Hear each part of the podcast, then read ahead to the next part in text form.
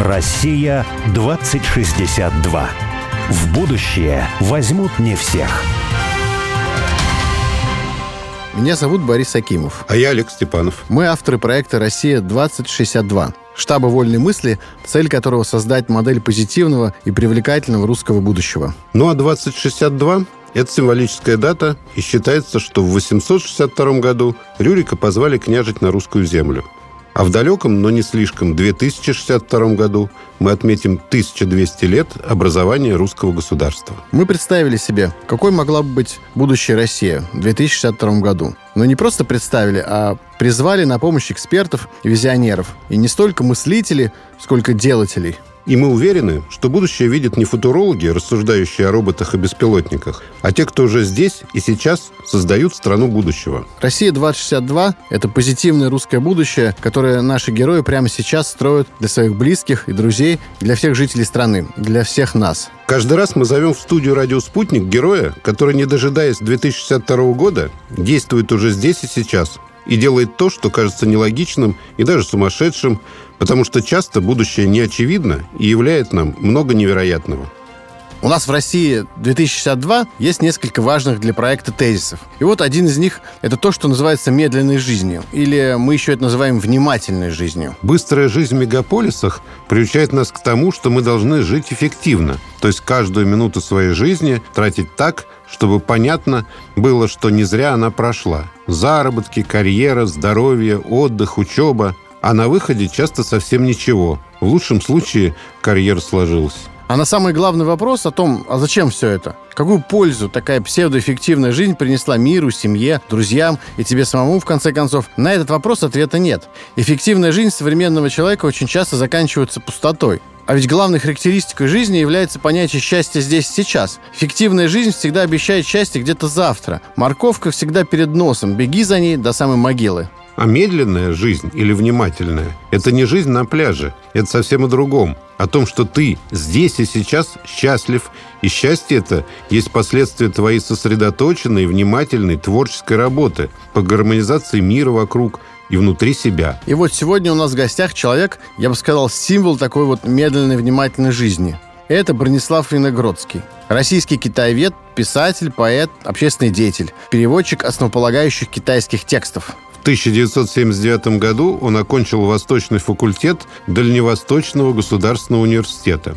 Владеет девятью языками, в том числе древнекитайским. Перевел более сорока древних китайских текстов. «Книга перемен», «Дао Дэ Цзин», «Чжуан Цзы», «Конфуций», «Луньюй», трактат «Желтого императора» о внутреннем и многое другое. А еще именно Бронислав привез в страну традиционное китайское чаепитие. Основал в Москве первый чайный клуб еще в девяностых годах. Ну и, наконец, тоже важные для нас в России две тысячи шестьдесят два темы. У Бронислава аж десять детей. И он уехал из Москвы в деревню и умудряется жить активной и медленной жизнью в ста пятидесяти километров от Москвы под Переславлем. А одной из главных тем философско-мистических исканий и просветительской деятельности Виногродского является физическое бессмертие человека после его смерти. Мы часто вспоминаем православного философа Николая Федоровича Федорова, русского космиста, который о том же размышлял. И мы сегодня обсудим и это. Бронислав, добрый день. Добрый день, Бронислав. Добрый, добрый. Борис и Олег, здравствуйте. Бронислав, такой первый вопрос, он простой, вроде бы. Вы родились в поселке Хурмули Хабаровского края. Насколько я понимаю, это недалеко от границы с Китаем. И я знаю, что, ну, может быть, не там, а вот вообще в Хабаровском крае всегда жили этнические китайцы и сейчас живут. А вот скажите, ваш интерес к Китаю и вообще понимание Китая как-то связаны с гением места, так сказать? Слушайте, никогда там этнических китайцев не жило. В тех местах, это где поселок Хурмули, Хабаровский близкая граница подходит, а это Комсомольск-на-Амуре. Абсолютно не связано. Значит, я там родился и жил, может быть, меньше года. Я совершенно случайно оказался изучающим китайский язык. У меня не было совершенно никакого намерения. Но это одна сторона вопроса, а вторая сторона вопроса, оно, конечно, как-то связано, наверное, с гениями, с местом, с духами, потому что без духов вообще ничего не бывает. А вот скажите, юный Бронислав, он вообще чем интересовался? Как он пришел к Китаю? Вообще ничем. Интересовался только этим. Это была какая-то плохо устроенная физиология, значит, конец эпохи застоя. полная бессмыслица в лицах, людях и вокруг, и поэтому меня интересовали книги. Я книги читал в основном какие-то, причем художественную литературу. Я пытался разобраться, зачем люди живут. Как вы разобрались, к чему пришли вот тогда еще в юности? Слушайте, в юности ничем не разобрался, я ни к чему не пришел. Как-то там катилось, помните, как у Владимира Высоцкого летела жизнь в плохом автомобиле и вылетала выхлопом в трубу. Как-то что-то оно шло. Я думаю, что я был такой везучий в какой-то части. Я вот сейчас сидел и ну, прям не дописал чуть-чуть текст, пишу книги знаков, такой древнетюркский текст. Мы там сделали перевод с руднического вот этого древнетюркского языка. И этот двадцать девятый такой знак про человека игры. Понимаете, человек игры верит в удачу. Вот я не знаю, мне, наверное, удача всегда улыбалась. Я совершенно вопреки своим усилиям закончил этот э, китайский факультет, где, слава богу, ни одного преподавателя не было, который бы меня чему-то научил. Э, знаете, сложнее всего разучиваться, сложнее, когда тебя научили чему-то не тому, а в то время трудно было научиться чему-то тому. Да, и надо понять, что я там учился с семьдесят четвёртого по семьдесят девятый год, и в это время практически Практически отношений между Россией и Китаем не было для вот простых людей. Но информационные технологии тогда были другие. Конечно, было всем страшно, но отнюдь не так, как вот бывает сейчас в последние дни, когда ты там можешь все увидеть прямо тут же в телефоне. Поэтому как-то меня, вот я говорю, что интересовал в основном смысл жизни вообще как таковой. И я пытался его найти в какой-то поэзии, в какой-то той литературе, которая, ну, считалась труднодоступна. Это какая-нибудь там поэзия Серебряного века, там какое-нибудь начало века писателей, авторы. Вот как-то я искал там в доступных мне вещах. Все-таки вот в результате ваша жизнь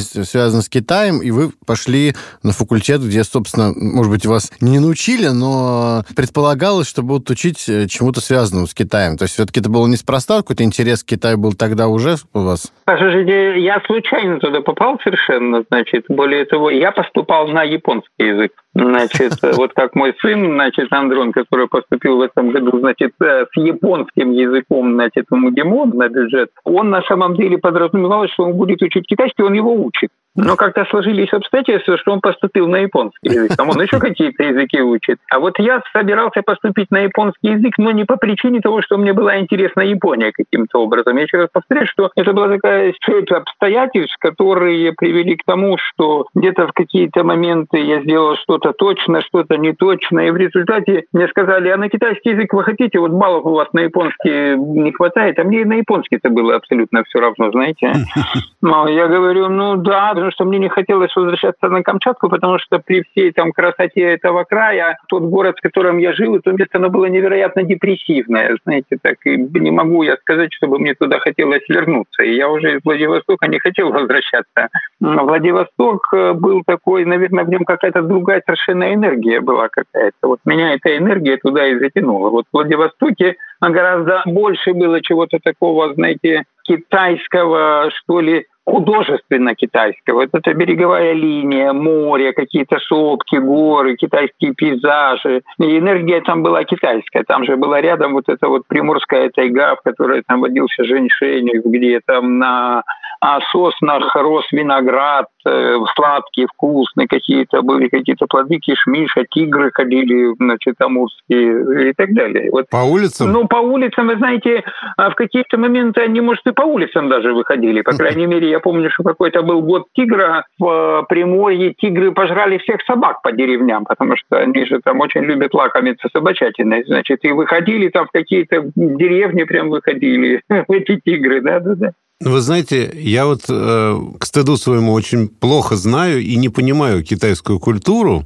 И первое, что всплывает в моей голове, когда я слышу Китай, да, китайцы, это да. Вот поезд останавливается дальнего следования, и все китайцы выходят на зарядку. И это, это никак не... Ты видел? А? Сам, ты это видел? Нет, такой? Это я слышал. А? Может быть, это фейк какой-то, да, но я просто честно говорю. И это никак не сочетается в моей голове с такой глубиной китайской культуры, цивилизации, да, с внимательной жизнью, с медленной жизнью. Вы можете как-то прокомментировать, вот, не знаю, эту такую такую китайскую послушность с точки зрения китайской культуры? Слушайте, ну это как бы вот интересно, что вы трактуете сразу как-то куда-то с точки зрения западной культуры. Как очень многие вещи трактуются в китайских каких-то явлениях с точки зрения западной культуры, очень, с моей точки зрения, извращенная как раз, потому что физиологичность и умение следить за собой у китайцев, понимаете, и вообще в поезде дальнего следования довольно сложно держать свое тело в тонусе. Я пару раз ездил, кстати, из Москвы в Хабаровск, это неделя в поезде.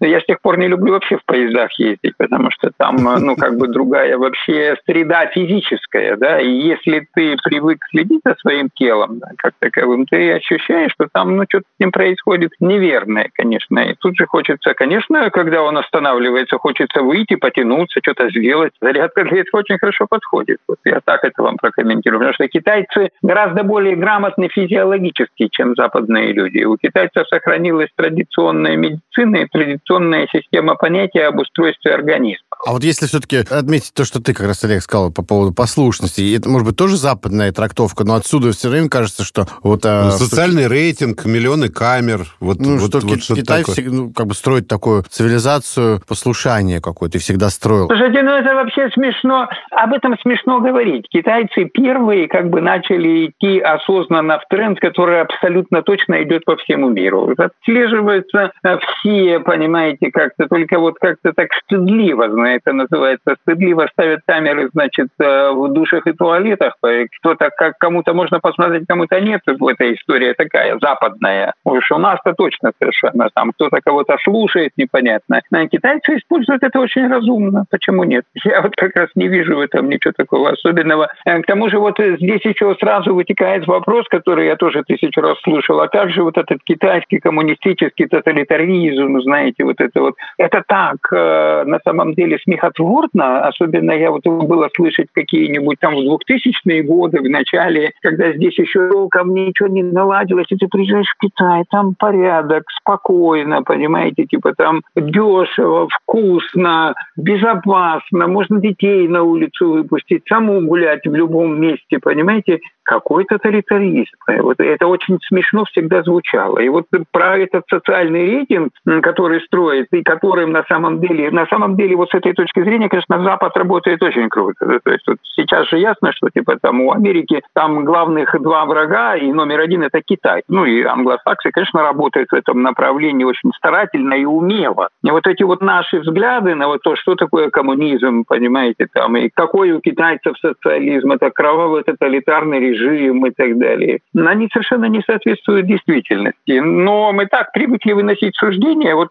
я много раз просто это слышал. Знаете, я в Китае был уже несколько сотен раз, но ну, вроде как-то язык неплохо знаю, там, знаю, там тысячи китайских людей, был там, я не знаю, в сотнях ситуаций самых разных, понимаете? Но мне все время начинают рассказывать вещи, которых там никогда нет и не было. А вот, ну, на самом деле, мы вопросы с Борисом задаем, ну, для того, чтобы услышать, а что там на самом деле? На самом деле, вот я только что и говорил, что там было. Я не был сейчас последние три года, а вот чего сейчас жду, сейчас опять визу должен сделать китайскую, кстати говоря, в ближайшее время поеду опять посмотрю. В связи с ковидом не был в основном. Ну и так, как-то меньше у меня там было уже задач туда кататься. На самом деле там, я еще раз повторяю, там в подавляющем большинстве случаев было спокойно, безопасно, приятно, радостно и, в общем, абсолютно свободно. То есть ты мог ехать куда угодно. Особенно это было после совка нашего, понимаете, когда ты там понимаешь, что тебе туда нельзя, сюда нельзя. А тут ты, в общем, брал билет, куда-то ехал, арендовал машину какую-то, там брал какое-то такси. Я забирался там в какие-то такие места. И все это под разговоры об этом тоталитарном режиме. Там какой-то там нищенской деревни, деревня, ну я не знаю, там сказать, что она была нищенской, ну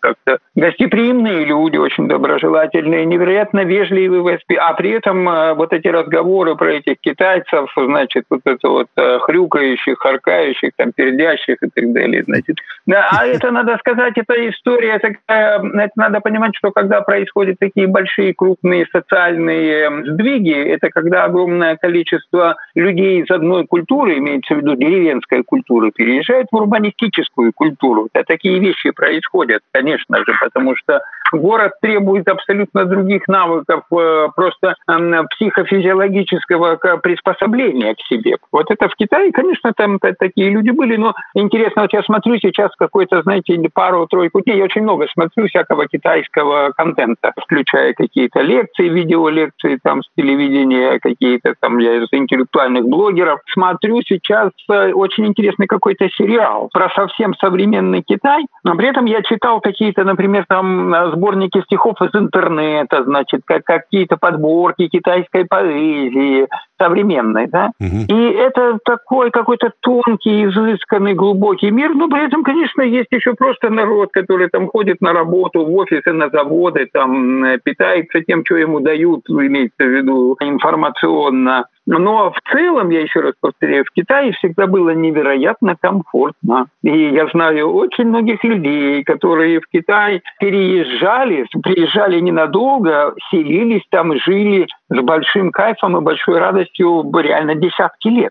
А вот скажите, пожалуйста, как вы все-таки привелось к тому, что вы вот стали там ведущим китаеведом России? Как это произошло? Это преувеличение. Я, типа, у меня какая-то своя очень просто ниша интересная, такая, куда трудно залезть, и поэтому там есть возможность этой фишкой играть. Это книга перемен и базовые такие фундаментальные вещи. Но а, это произошло, как обычно. Знаете, почему это произошло? Потому что у меня были интересы некорыстные. То есть я изучал всю эту историю не для того, чтобы достичь каких-то быстрых выгод. Мне не были интересны какие-то должности. Я никаких не делал ставок на достижение какой-то известности в этой области. Я не делал абсолютно ставок на делание карьеры, значит, на зарабатывание денег. Мне была интересна истина. И я понимал, что истина кроется в древних текстах. И для того, чтобы в эти древние тексты попасть, нужно выучить древний язык. А вот здесь мы, конечно, сталкиваемся уже с какими-то, наверное, качествами, которые необходимы для этого. Древний китайский язык, я абсолютно уверен, самый сложный на этой планете. И для того, чтобы его выучить, требуется или маньячная такая упертость, или, значит, какая-то самозабвенность, или какое-то стечение обстоятельств. В моем случае, наверное, это все случилось вместе, потому что мне было невероятно интересно дойти до того уровня, когда на этом языке я способен понять вот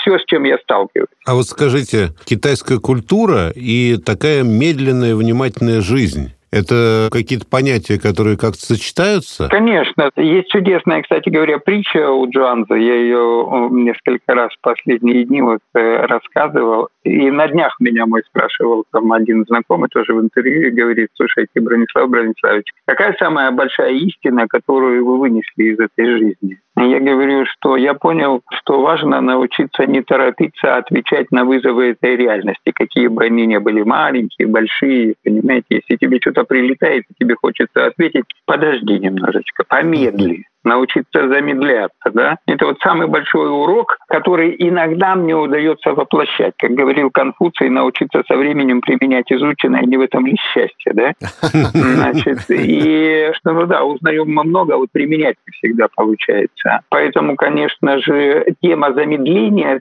тема даже неспешности. Вот эта притча Чжуан Цзы, она следующая. Значит, жили владыка Северного моря и владыка Южного моря, которых звали мимолетные и быстротечные. И они любили ходить друг к другу в гости и встречались постоянно на землях хаоса. Хундунь – это земли центра. А он их принимал так радушно, и было там так хорошо, что они решили мимолетно с быстротечным как-то посовещались и решили, давай сделаем ему что-нибудь хорошее, этому Хундуню, владыке хаоса, значит, неразделенного. И они говорят, слушай, давай вот у всех существ в этой вселенной есть по семь отверстий, через которые они воспринимают мир, а у него вообще ничего нет. Давай ему отверстия проделать. Они говорят, ну давай, хорошее дело, значит, один другому. И начали ему делать отверстия. В день они делали по одному отверстию, и на седьмой день проделали семь отверстий, и на седьмой день хаос умер.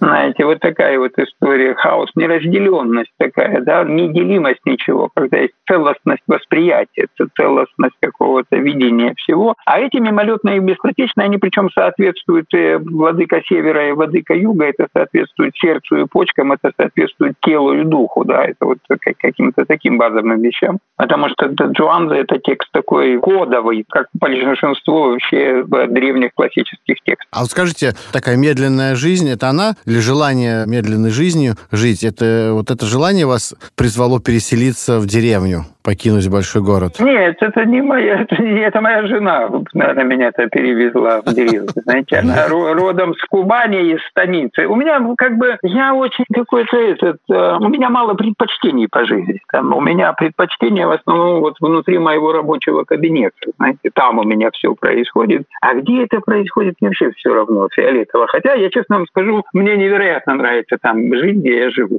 Реально здесь. Вот. Жить не в городе и иметь эту территорию, пространство, быть свободным в перемещениях, это вот мне очень нравится. Но тема игры с судьбой, игры с удачей, когда ты движешься, понимаешь, что удача тебя не покидает, понимаете? То есть я понимаю, что я двигаюсь в нужном направлении. И это направление, оно не только в пространстве, оно во времени. То есть в нужное время оказаться в нужном месте. Вот я ощущаю, что я вот в нужное время в нужном месте. Здесь вот у себя, вот в Переславле. Вот вы знаете, у нас один из гостей передачи, художник, он сказал, что пространство семьи – это пространство, в общем-то, жизни. И там мужчина определяет внешние границы этого пространства, а женщина их наполняет внутренними формами. Ну да. Это китайская тема. Конечно, женщина отвечает за внутренний уклад, а мужчина, там, понятно, мое дело, там, чтобы здесь было всегда достаток в семье. И спокойно, да. А десять детей – это тоже медленная жизнь? Десять детей, слушайте, это судьба же, как, как таковая, одиннадцать, кстати говоря. Значит, а, ну, здесь у меня в этой, в, этой, в этой семье пятеро, пятеро деток, в общем, моей женой сейчас. Это то, как происходит, так и происходит. Это способность принимать свою судьбу, не, не дергаться по поводу возможных неприятностей, которые, может быть, и не случатся. Ну, как идет, так и идет.